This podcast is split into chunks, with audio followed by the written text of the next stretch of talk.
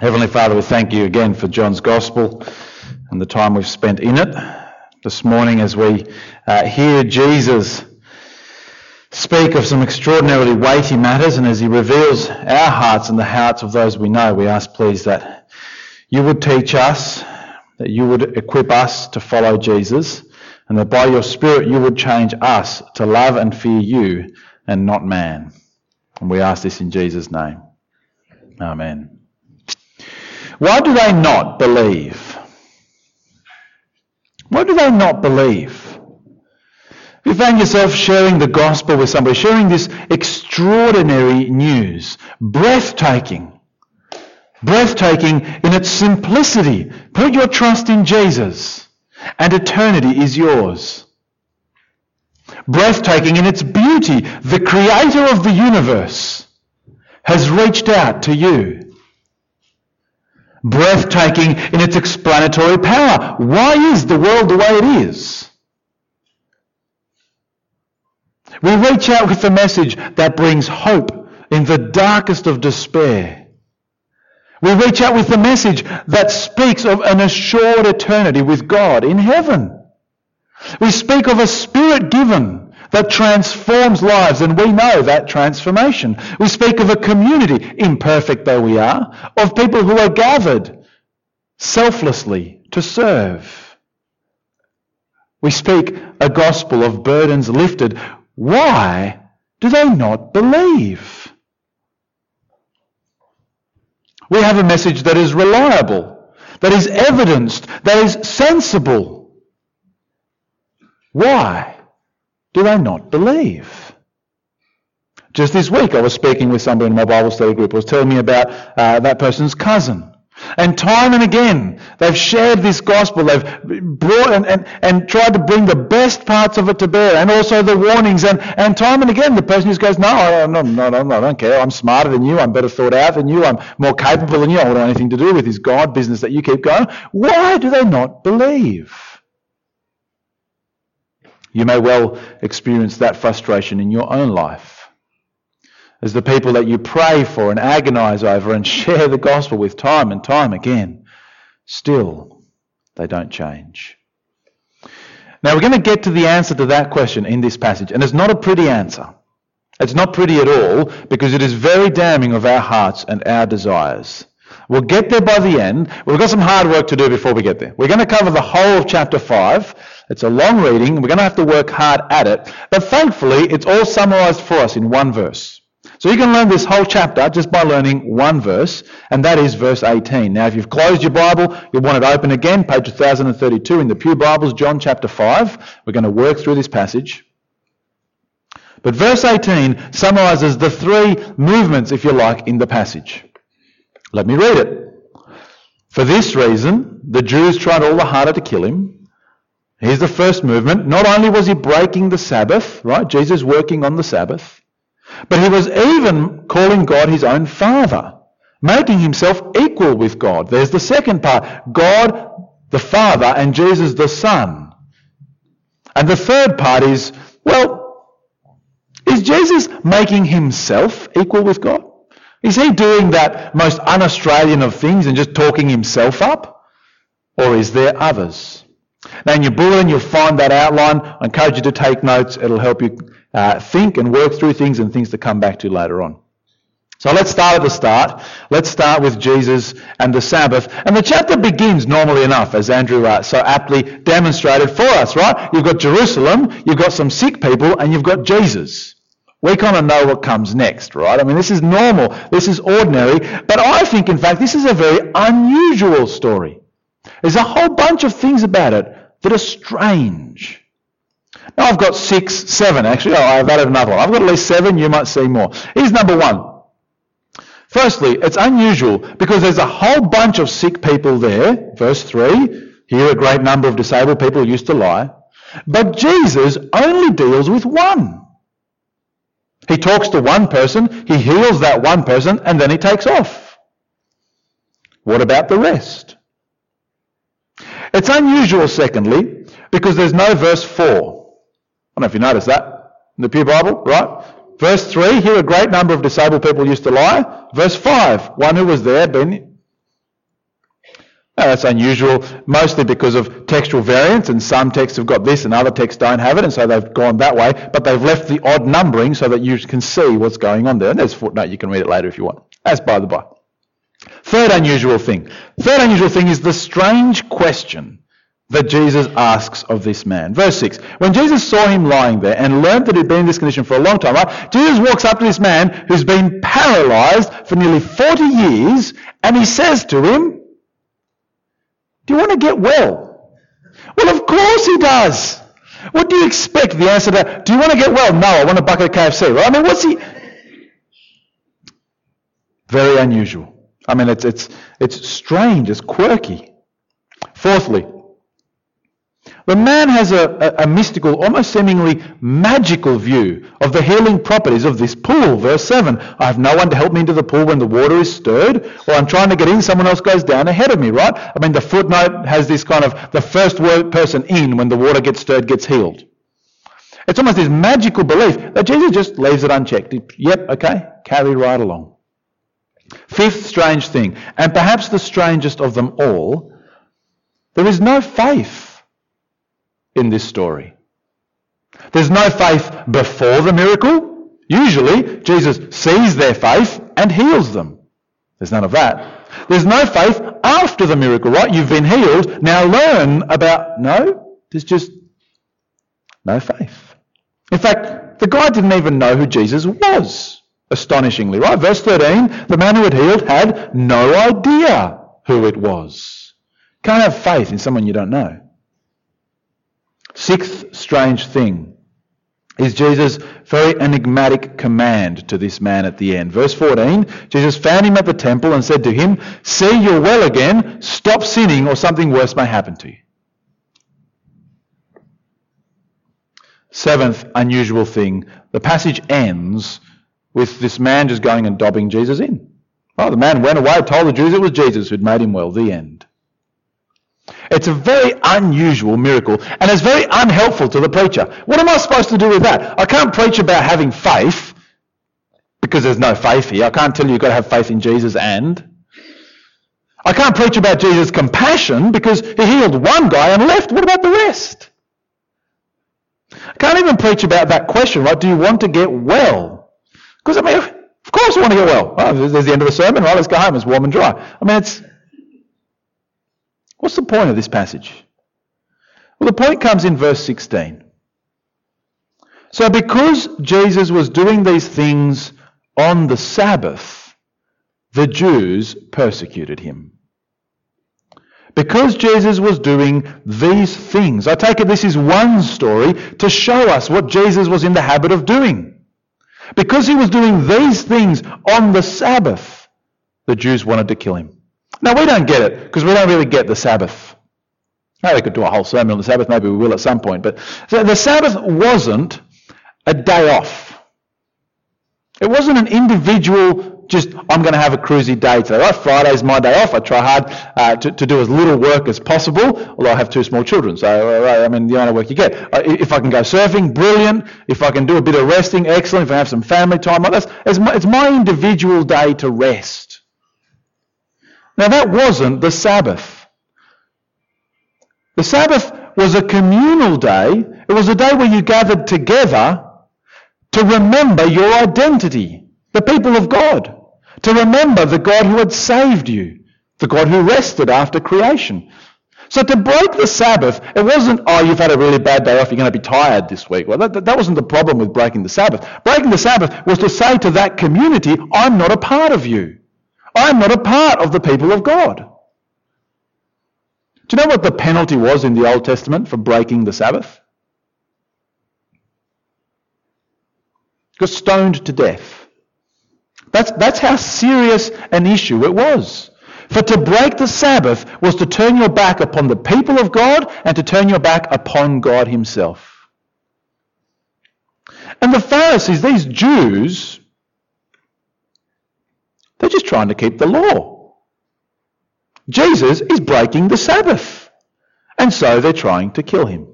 Now you've got, to, got to ignore for a moment their lack of compassion, right? The bloke who hasn't walked in 40 years has just stood up and thought, brilliant, I can walk home, right? I haven't been able to do that all my life. And he picks up his stretcher and off he goes. And they go, oh, no, no, stretch up, put it down. Can't carry that, right? I mean, ignore their lack of compassion for a moment. They're just trying to keep the law. Jesus, you're breaking the Sabbath. And it leaves us with the question of why? Why is Jesus breaking the Sabbath? Well, Jesus kind of goes on to make it worse in their eyes. Jesus said to them in verse 17, I'm working because my Father is working. My Father is always at his work to this very day, and I too am working. Now, Jesus gives lots of answers as to why he works on the Sabbath in other places, right? Once he says he is Lord of the Sabbath. Another time he says that the Sabbath is made for man and not man for the Sabbath. Another time he says that the Sabbath is for doing good on.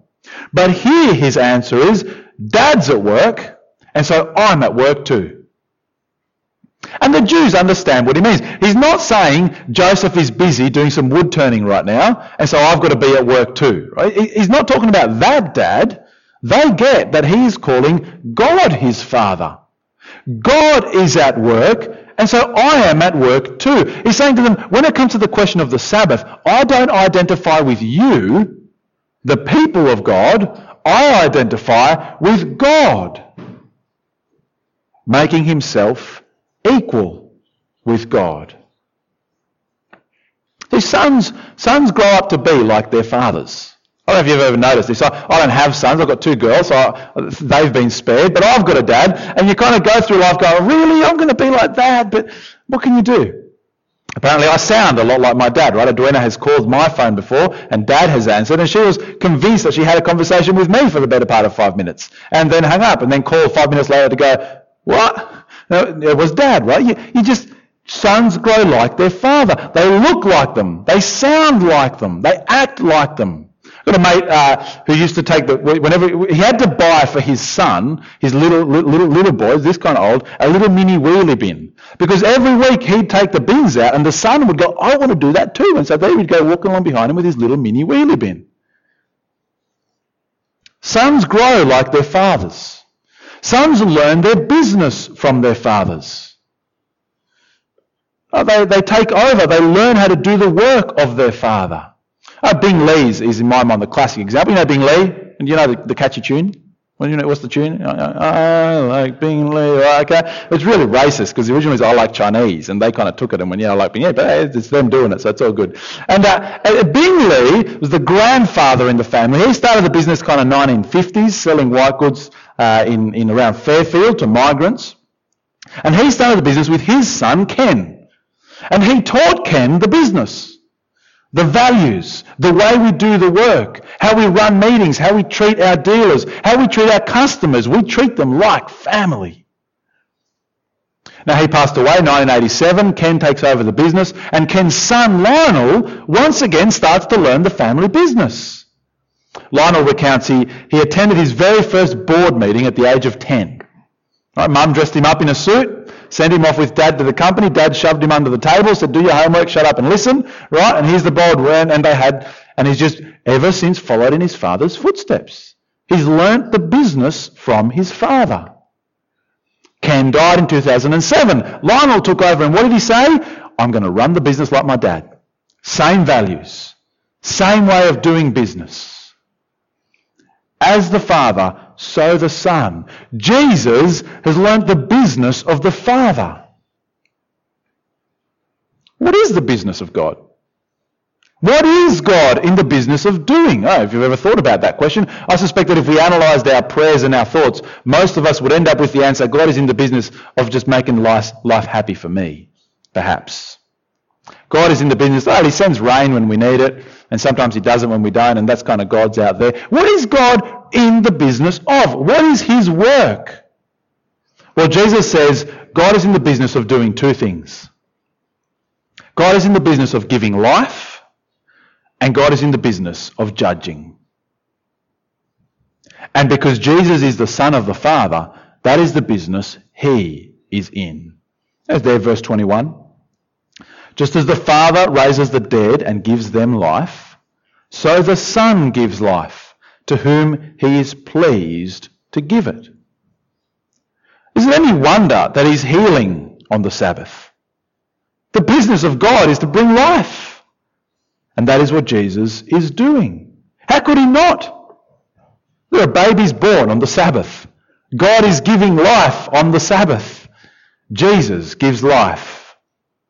But Jesus also judges, verse 22. Moreover, the Father judges no one, but has entrusted all judgment to the Son.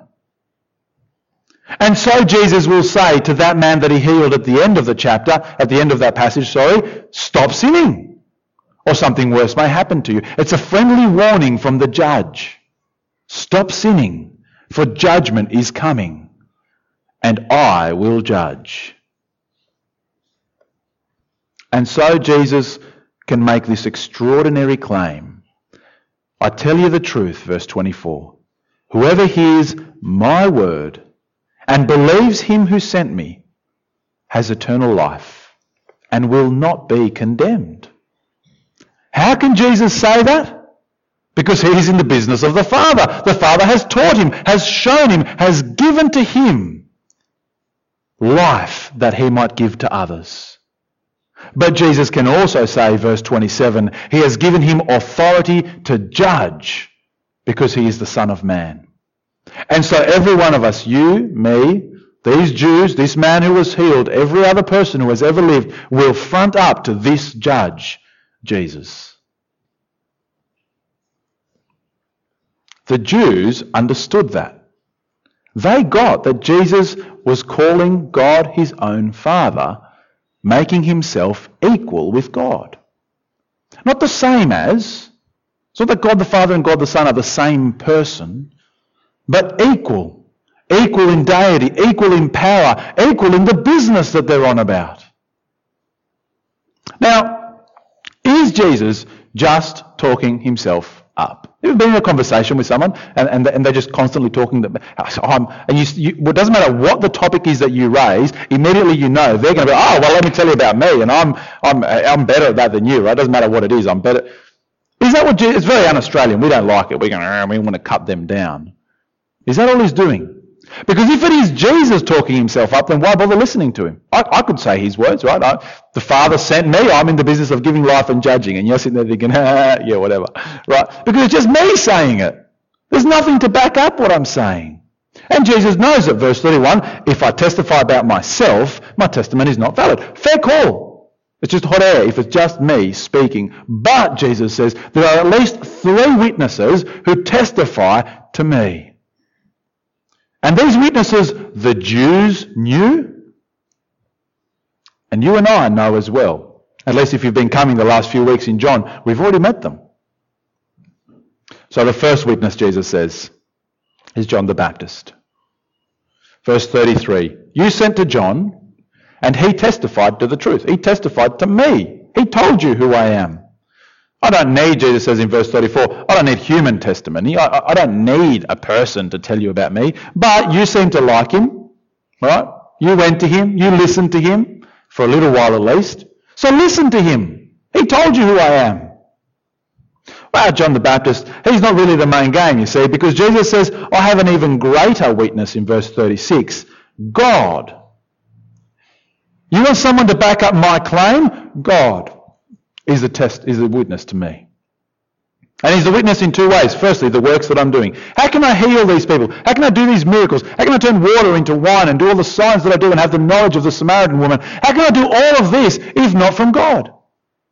How can I continue doing the work that I'm going to do? Ultimately to die on the cross and be raised to new life, if not from God. And if I'm doing this from God, then that is witness that my words are true.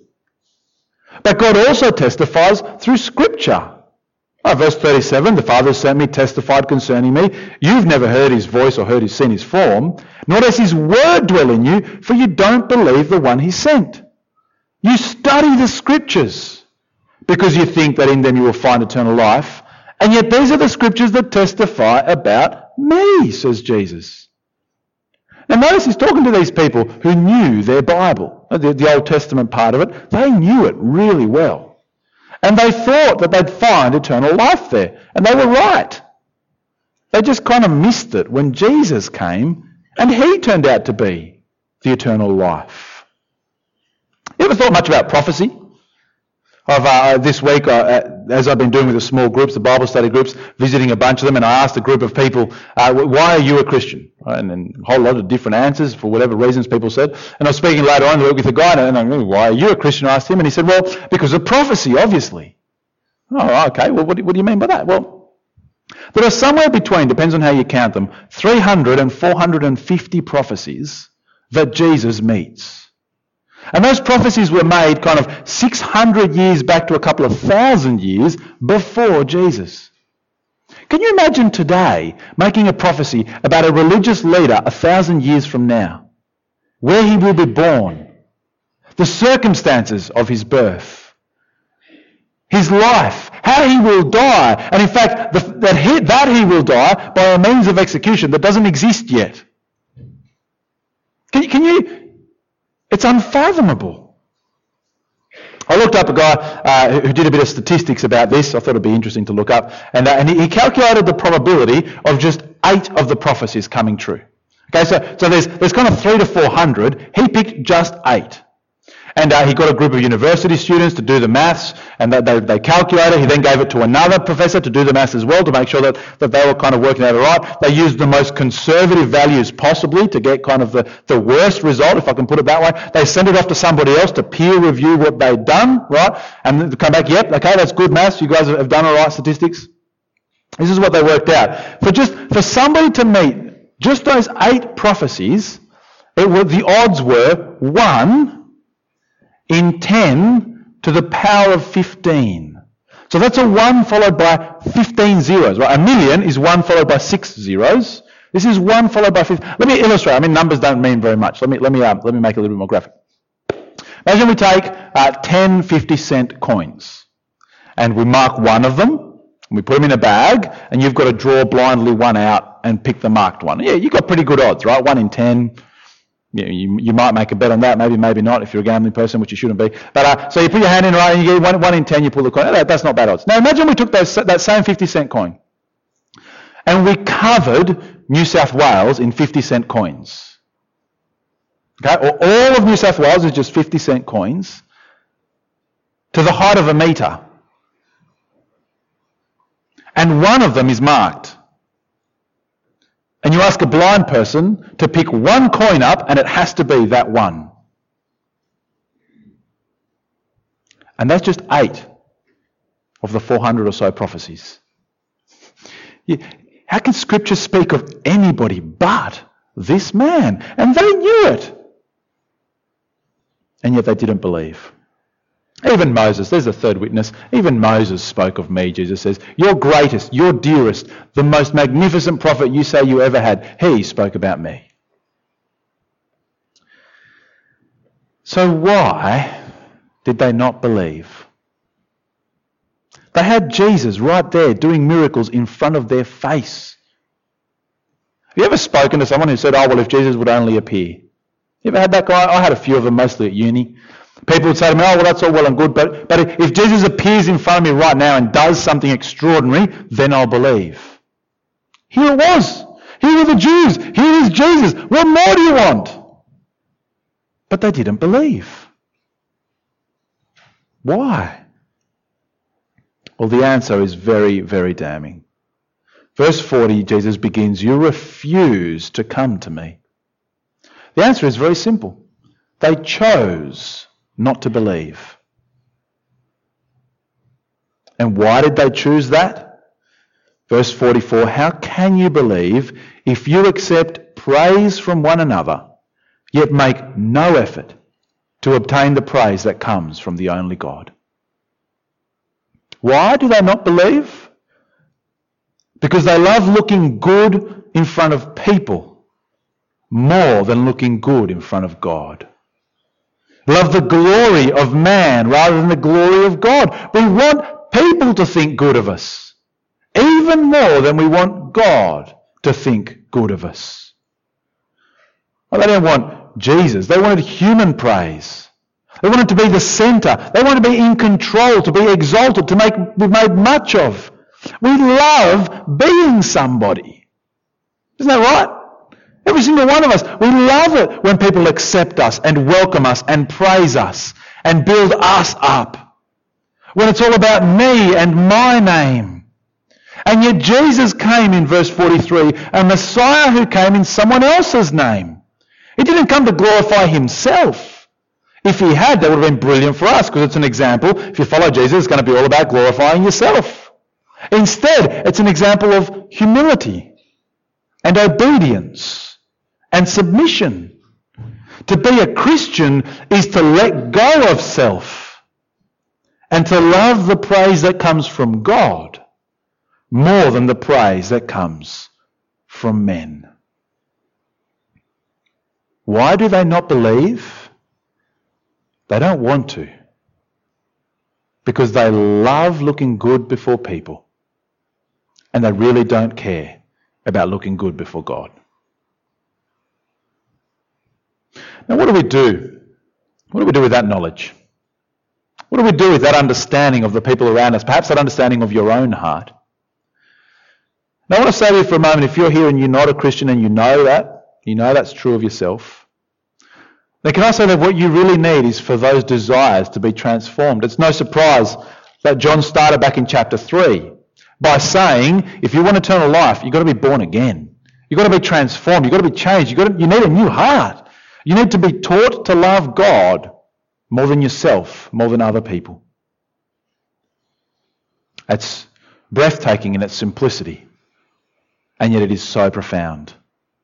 And it begins by asking God, God, would, would you please give me a new heart? Would you please teach me the things that I need to learn so that I can believe in Jesus, so that I can receive the life he offers instead of facing him for the judgment he will bring?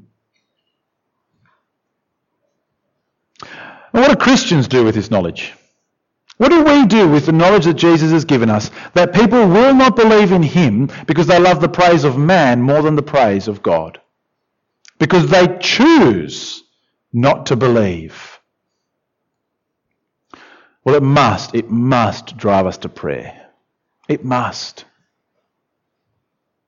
If their choice is not to believe, it kind of doesn't matter how much stuff I can teach them if they continue to choose not to believe. And so, do you pray? Do you pray earnestly? Do you pray constantly that Jesus would give life? Uh, when was the last time you prayed that somebody would come to know Jesus? I hope it was recently.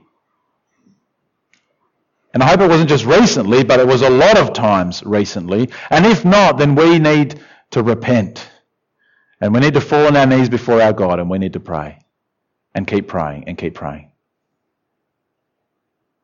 But tell you what, this also cuts us to the heart, doesn't it? Because how tempting is it to forget about the praise that comes from God in the face of the temptation to pursue the praise that comes from men? Without, doctrine, without beliefs, without practice, without lifestyle, right? You're standing around the water cooler at work and human sexuality comes up again. Well, it's just, it's just easier to, to just let it, let it pass, not talk, right? I'll fit in that way. I'll be okay. I won't stand out. They won't think ill of me. To call people out on stealing, on lying, on adultery, on the things that are harmful to them. To say that God has a right way of living and a wrong way. How much easier is it to just go, I'm concerned for what they think of me. More than I'm concerned for what he thinks of me. It's that way in our practice, in our life.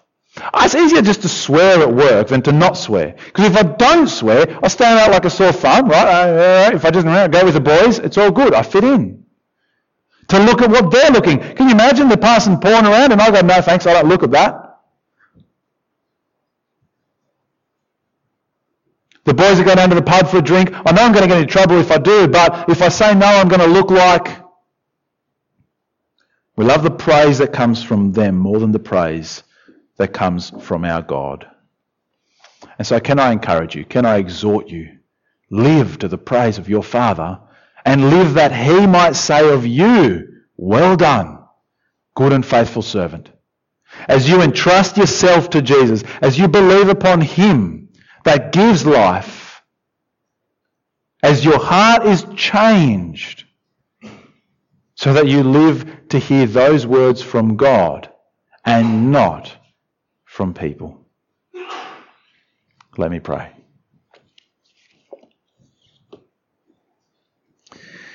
Heavenly Father, we thank you again for this word. We, we are sorry. We're sorry for our own hearts. That so often, in so many ways, we find ourselves slipping back into the old ways of loving praise from people around us and not caring about praise from you. Please change our hearts. Please give us the life that Jesus brings, such that we would live for those words from you. Well done, good and faithful servant. And Father, give us such love for the lost that we will pour ourselves out on our knees before you, that you might do that same work in them. In Jesus. Amen.